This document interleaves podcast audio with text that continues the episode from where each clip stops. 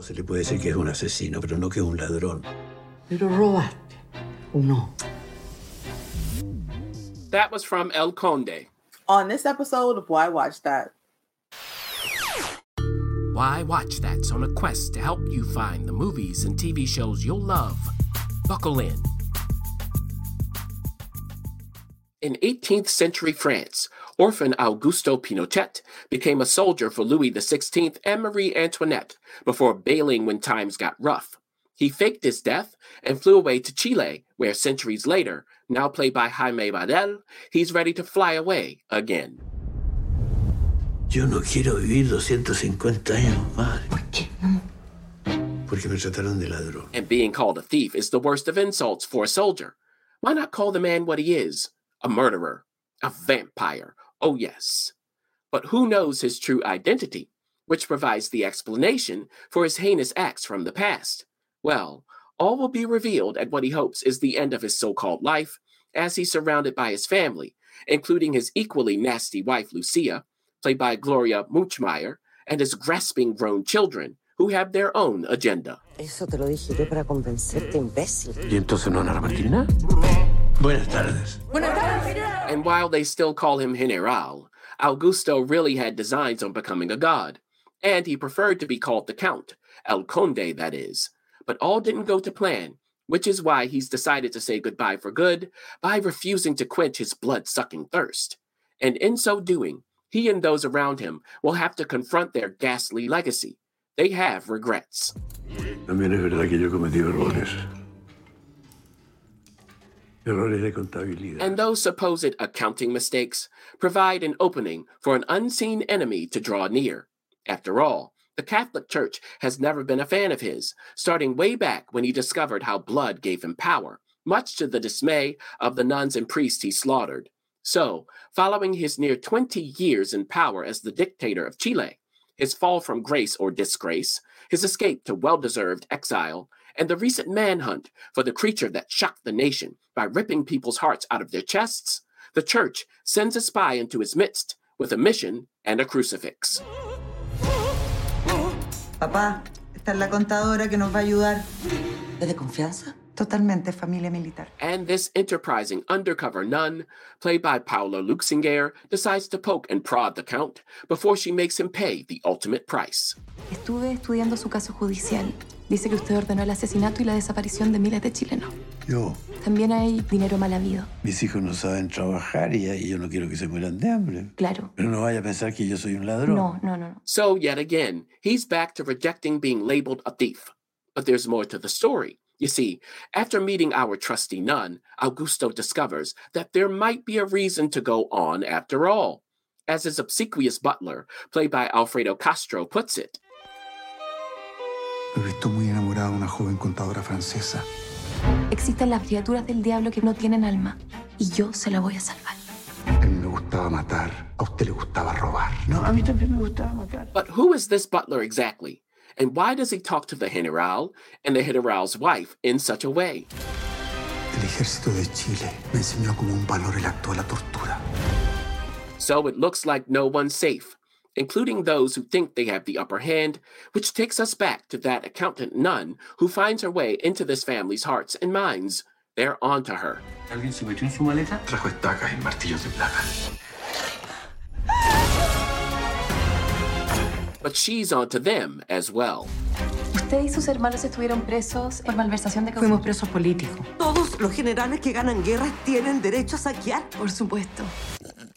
So, in the end, it'll be the survival of the fittest. But by that time, the battle lines that were drawn early on will change. So, who will be on which side? And who will win? Who will pay? Si los matamos nosotros. Vais a matar a cuatro vampiros. All right, El Conde. Uh, we're about to get into this one. Um, but before we start, we wanted to thank you guys for all the like, share, subscribe, comments on our content, and want to ask that you continue to do that. Um, and also leave us um, always content comments about shows or things that you want us to kind of dig into. Yeah, as long as your comments are thoughtful, we welcome them. We are not here to convince, we are not here to agree. That is not the point of criticism of any form. It's just to say how you experienced it. That's fine. Yeah. Now, you know, if people want to be disrespectful, that's fine too. We can be disrespectful in return. And now back to our regularly scheduled program. So- You know, I like to have my fun here. I know. Come on. So tell us. All right. let- I guess we should say this every time, producer. The way our show works Mm. is I watch it and review it, and you don't. Mhm. So it Mm-hmm. works in a way that if someone hasn't seen it, you will be their re- representative. Mhm. They have seen it. I'm sort of their representative, sort of. Mm-hmm. Yeah. Because I have my own perspective on everything. Yeah. That's how why watch that works. Now, we will always please tell all of you if you don't like that format, there are plenty of other shows that you can go to. Yep. Yeah. Yeah. Okay. So, what about El Conde? Are there plenty of other movies we should go to? We'll I find mean, out. So, tell us. Yeah. I mean, this Producer. this was a weird one for me. Yeah. Um, you know, you watch it, but you're weird, so don't even try that. You're weird. I know you're looking at this going, hmm, it's intriguing because you love Yes. using that word. totally. I was totally intrigued. Um, the- you know, the the interesting thing is that I want to know what the story is, right? But you know, my challenge was sitting still and reading and all that kind of good stuff, subtitles. So the subtitles Yes, if you be don't the know Spanish, yeah, Yeah. I'm gonna have to sit still. But even just the moments of like the interesting visual visuals that were happening, if you didn't really care about the story and you just wanted to go on like this mind journey of kookiness, I think this could kind of work. Um, based on what you saw in the plot summary. correct. Mhm. Right. So I don't know exactly like how it all comes together, but those little moments, I was like, okay, this is like, yeah, I might watch this. I mean, there were moments that were really strange. And I mean, if you don't, this is on Netflix. If this is something that you um, Yes. if this like kind of wet your whistle, so to say, um, yeah. So that's Yeah. that's that's where I am with this one. That's an interesting um, way to think about it. I'll come back to your point and see whether it would work just as a visual experience. Uh, before we get to that, this is Pablo Larraín coming to us here, who directed it and co-wrote it with Guillermo Calderon. Mm. So Pablo always has a perspective. so remember the last film he directed was Spencer, Mm. which you know you got a reaction from it, whether you liked it or not. That's his kind of thing. And now we know that Pinochet in Spanish, you know Pinochet if it's French. Um, we know that you know people don't really have the best of thoughts about that dictator from the past and the things that he did. So what they're doing here is a satire. Uh, the question is, how does it work if you know that history and if you don't? I think if you know the history, it adds something to it. If you don't know the history, I think there's still enough meat on the bone here, like you were saying, where you go, what is really going on? It does kind of work, even if you consider him as completely fictional. Now, this is a fictionalized version, of course, because he's a vampire. Now, I, I don't know in the real world. I can't comment on that, but like just that idea, I think is hilarious. I think it was brilliant to just even say, let me turn a real person from history into a vampire to explain why he did all this terrible stuff that he did. Now, another thing that's not in the plot summary, producer, is we do have a narrator, and it's a British woman, uh, played by Stella Gonet. Why? It's for a very good reason. You'll find out at the end of the film. So you might be going, why did he choose this woman speaking in English? So this is not subtitled, the narration for us, for English speakers, speaking in English. Why? I'll let that hang because we don't spoil here at Why Watch That. Now, when I first started watching it, producer, I thought of certain things. I thought of Nosferatu, that classic film. And then, of course, comes Shadow of the Vampire. How could it not if you think of that? I thought of Wings of Desire, which was the inspiration for City of Angels. Remember that movie with Meg Ryan and Nick Cage? Yes.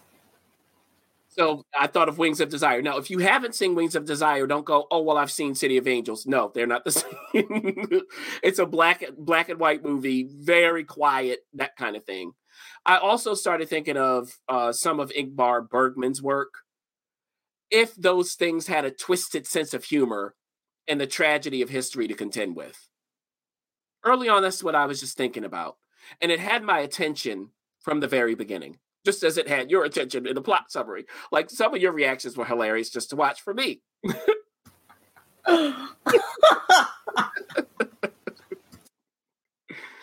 now, if I go back to the narration, I think that pairing that with visuals, it worked really well.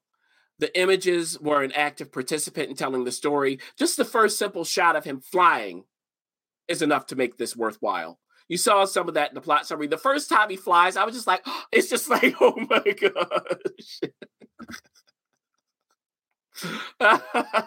Because what's not the plot, plot summary, which is good, so you can discover it in the movie, is early Augusto before he is played by Jaime. So when he's in France with you know Marie Antoinette and Louis the Sixteenth, and is a soldier, and you get the whole nuns and the priests, that whole thing and then he flies away. crazy. It's crazy. And the pacing was consistent without being forced.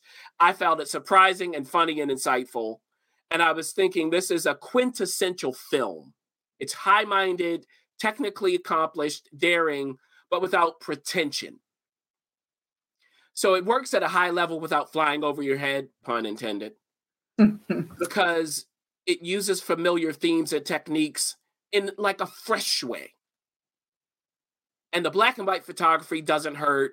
The score, sometimes it's harmonious, sometimes it's certainly not. So I think a lot of the technical things were well thought out. And the first 15 to 20 minutes, I think, were Pablo at his best. At his best. Then it slows down a bit. It becomes a bit too talky. So that's going back to what you were saying, producer. Early on, you can do what you said. You could just watch the images and okay. But I love the narration with the images. I love it when they have a narrator that's well written and well performed, and then you get snapshots of the scenes. I just like that interplay. It keeps me engaged. They kind of lost that it brought it back down to earth. When Pinochet goes into exile, the movie kind of goes with him and gets stuck. It requires patience to watch after its opening. Now, while a letdown, I will say it's not quite surprising. If I go back to the movies it reminded me of, those require patience. But they do find it again a bit during the final third. So it's that middle where mm, it's maybe about 50, 45, 50 minutes, where it's just, you got to do a bit of work to watch it. Um, but overall, it's focusing on the perils of vanity and religion leading to corruption.